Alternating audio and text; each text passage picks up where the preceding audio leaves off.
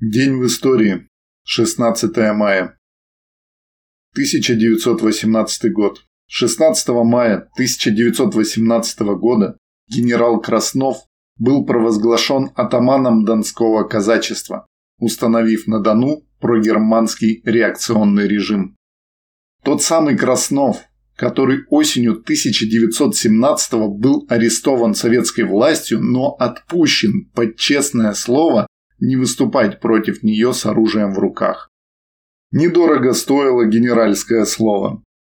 А германофильство Краснова заходило так далеко, что даже во время Великой Отечественной войны он продолжал верой и правдой служить фашистам. Так ненавидел Советы. А ведь казалось бы, чего сложного. Твой народ решил взять свою судьбу в свои руки не отдавая на откуп буржуям, помещикам и их халуям. Служи народу, будешь в почете. Нет, он фашистам пошел служить. Родину он любил. Или возможность жить за чужой счет, гнобя бедноту и наживаясь на чужой нищете. Расстреляли его в 47-м. Жертва сталинских репрессий. Нынешняя буржуазная власть из него героя лепит. Ну что ж, какие сами таковы их герои клятвопреступники и пособники фашистов. 1920. 16 мая 1920 года в Красноярске по решению особого отдела ВЧК при 5-й армии была расстреляна Мария Леонтьевна Бочкарева, организатор женского батальона смерти при Временном правительстве и активная сторонница белогвардейцев в гражданскую войну. Подводя итог этой необычайной биографии, стоит все же указать, что у русской Жанны Дарк было существенное отличие от ее французской предшественницы. Настоящая Жанна боролась с иностранными захватчиками своей страны, а Мария Бочкарева, наоборот, звала на свою родину иностранных солдат – англичан, американцев, за что, собственно, и была расстреляна. Именно так и надо поступать с предателями.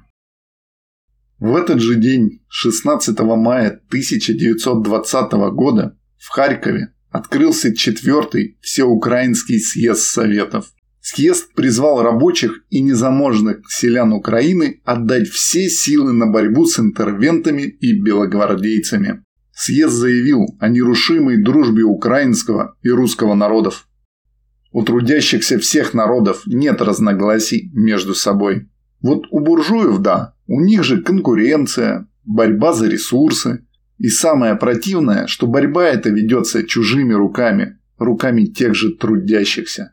Им промывают мозги, одевают в военную форму и говорят, куда стрелять. Хотя истинная причина их несчастий – это та же буржуазия.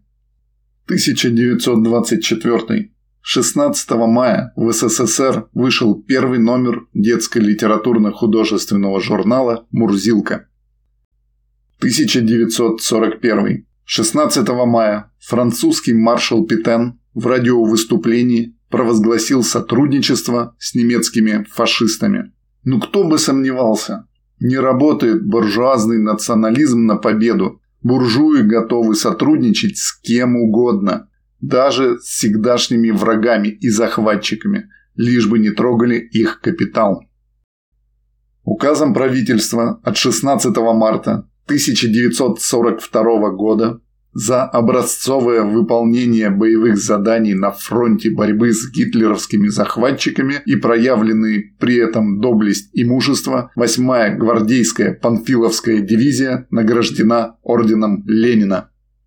Та самая Панфиловская дивизия, которая закрыла с собой дорогу на Москву осенью 1941 года и в промерзлых окопах не только оборонялась, но и отрабатывала тактику контрнаступления. Слава героям! 1943 год. 16 мая 1943 года фашистами жестоко подавлено восстание в Варшавском гетто. Общее руководство операции осуществлял бригадефюрер СС генерал-майор полиции Юрген Штроп. В операции участвовало свыше 2000 человек личного состава, сотрудники СД, полицейские, военнослужащие верхмахта и подразделения СС, в том числе батальон СС, состоявший из 337 украинских и латышских националистов при поддержке артиллерии и бронетехники. Общая численность повстанцев составляла около 1500 человек. После первого неудачного наступления на гетто немцы отказались от тактики прямого наступления. Они использовали авиабомбы и специальные группы поджигателей, чтобы сжечь дома гетто вместе с повстанцами дотла. В ночь с 13 на 14 мая советские самолеты нанесли бомбовый удар по объектам в Варшаве. Налет продолжался два часа. На казармы СС и другие военные объекты было сброшено около 100 тонн фугасных и зажигательных бомб. Хотя жертвы были и среди евреев, налет вызвал у них ликование. В нескольких местах небольшие группы евреев, пользуясь замешательством немцев, пытались пробиться во время налета из гетто. Некоторым это удалось. На догоравших развалинах Варшавского гетто был оставлен батальон немецкой полиции. Немцы прочесывали местность, перерезали последние водопроводные трубы, отравляли все обнаруженные резервуары и источники воды, забрасывали колодцы полузгнившими трупами, обливали керосином найденные остатки пищи, взрывали и заваливали дороги. Ежедневно они засыпали все люки, но евреи, намеревавшиеся бежать из гетто по канализационным трубам, по ночам раскапывали их. 15 мая немцы разрушили на территории гетто последние дома, за исключением восьми зданий, немецких казарм, госпиталя и тюрьмы Павек. 16 мая Штроп официально объявил об окончании большой акции и начал отвод своих сил – Оставшихся евреев депортировали в Треблинку.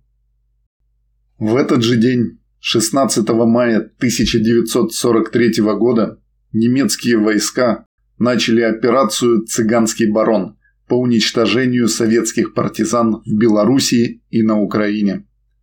Для участия в ней с 16 мая 1943 года было собрано до 50 тысяч солдат и офицеров вермахта применялись бронетехника и авиация.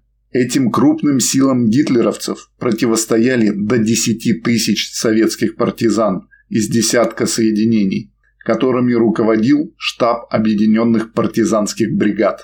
Огромный перевес сил обусловил неудачное для нас начало операции. Немцам удалось окружить значительную группу партизан. Было решено прорываться из котла. Атаку партизаны начали ночью 2 июня у хутора Пионерский. Ценой огромных потерь остатки подразделений смогли выйти из котла и рассредоточиться.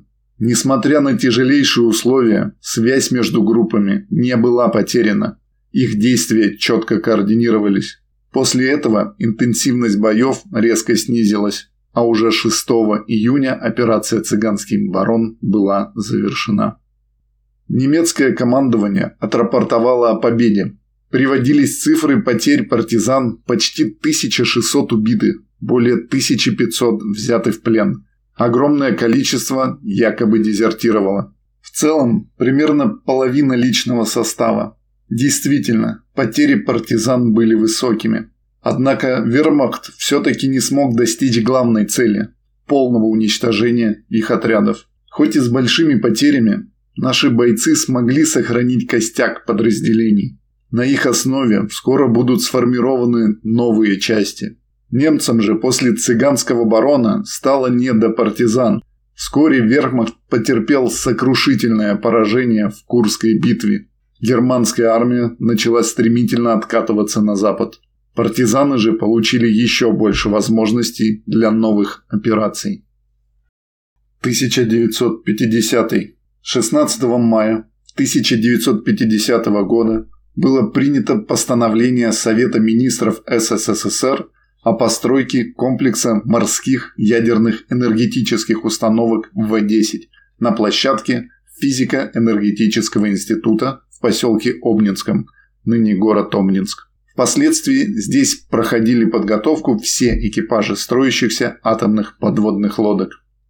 1960 16 мая 1960 года в СССР из Ленинградского электротехнического института связи имени Михаила Бонч-Бруевича проведена первая опытная цветная телепередача.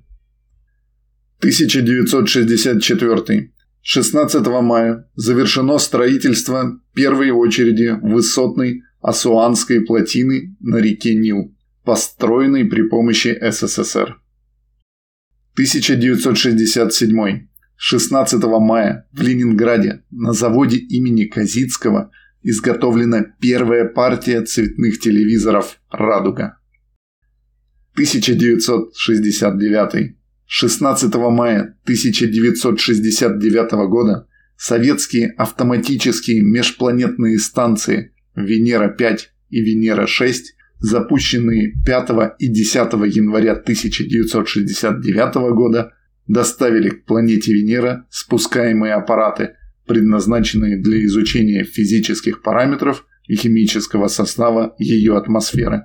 Их спускаемые аппараты были предназначены для одновременного зондирования атмосферы Венеры и произвели более 70 измерений давления и более 50 измерений температуры. 1985. 16 мая 1985 года руководство СССР решило отрезвить население и привить ему стремление к здоровому образу жизни, в связи с чем была начата крупномасштабная антиалкогольная кампания. 7 мая Советом министров СССР было принято постановление о мерах по преодолению пьянства и алкоголизма искоренению самогоноварения.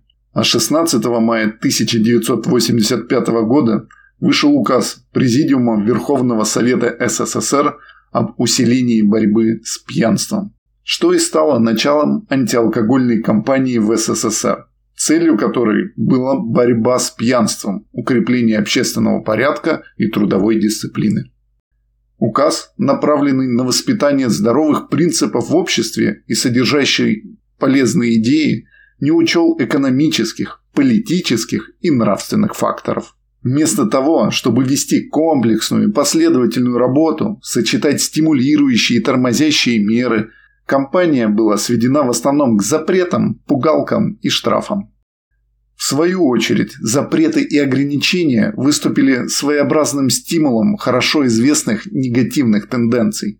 Резко нарушились правила торговли, Процветало самогоноварение, усилилось потребление суррогатов, появились огромные очереди в виноводочные магазины. В аптеках пропали лекарственные препараты, содержащие спирт.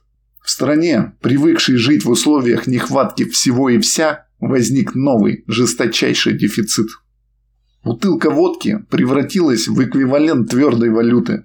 Производство крепких спиртных напитков сократилось на 25% площадь виноградников на треть. Было закрыто или перепрофилировано большое количество спиртоводочных и винных заводов. С большой помпой было создано Всесоюзное общество трезвости, члены которого обязались не брать в рот спиртного ни при каких обстоятельствах. Туда начали добровольно-принудительно записывать тех, кто занимал в обществе какое-то положение и кому было что терять телевидении радио пропагандировали безалкогольные свадьбы и новогодние застолья с лимонадом. Обсуждалось, надо ли вырезать из старых фильмов алкогольные сцены. Газеты тех лет были полны устрашающими цифрами количества связанных с пьянством смертей, разводов, потерянных рабочих мест и уголовных преступлений. Тем не менее, антиалкогольная кампания закончилась ничем, принеся бюджету миллиардные убытки. Общество трезвости последний раз напомнило о своем существовании весной 1989 года, когда по квоте общественных организаций получило одно место на съезде народных депутатов. Никакие меры не способны были остановить разложение общества, которому с высоких трибун провозглашали одни лозунги, а в жизни люди видели другое. После контрреволюции 1961 года когда КПСС отказалась от принципа диктатуры пролетариата, предала народ, она перестала быть коммунистической в действительности. Только так называлась. и пошла по буржуазному пути развития, хоть и скрывая это за коммунистической риторикой. А буржуазные партии всегда обманывают народ. Власть буржуазии всегда ведет к деградации трудящихся, к массовому пьянству, наркомании. Увы, это так. И вовремя не разглядели, не поняли, где настоящий враг. 1990. 16 мая началась работа первого съезда народных депутатов РСФСР. Первый и единственный состав народных депутатов РФ был избран 4 марта 1990 года. Созван первый съезд 16 мая того же года. После начала работы съезда народных депутатов Верховный Совет РСФСР сложил свои полномочия как высший орган власти и в дальнейшем стал органом съезда народных депутатов, постоянно действующим законодательным, распорядительным и контрольным органом государственной власти, постоянно действующим парламентом. Именно этот Верховный Совет расстрелял Ельцин из танков в 1993 -м. 16 мая 1995 в Нидерландах создан бумажный самолет с размахом крыльев 13,97 метра.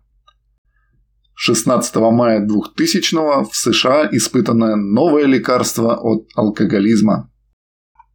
16 мая 2002 в кинотеатрах начался показ фильма «Звездные войны. Атака клонов». 16 мая 2003 Серия атак террористов-смертников против еврейских целей в Касабланке. 16 мая 2004 первое место на 49-м международном музыкальном конкурсе Евровидение заняла украинская певица Руслана. 16 мая 2007 во Франции прошла церемония по вступлению Николая Саркози в должность президента – в этот же день начался 60-й международный Канский кинофестиваль и открылась первая за последние 63 года синагога в Эстонии, город Таллин. 16 мая 2009 завершился конкурс песни Евровидение 2009 в Москве. Вы заметили, что чем дальше СССР уходит в прошлое, тем мельче становятся события, которые можно хоть как-то отметить. Никаких грандиозных строек, научных прорывов. Прогнивший насквозь паразитический капитализм во всем этом просто не нуждается. Им бы капиталы свои увеличивать, а на остальное просто плевать. Что ж, каким был этот день в истории, я рассказал, а в будущем он будет таким, каким мы его сделаем сами.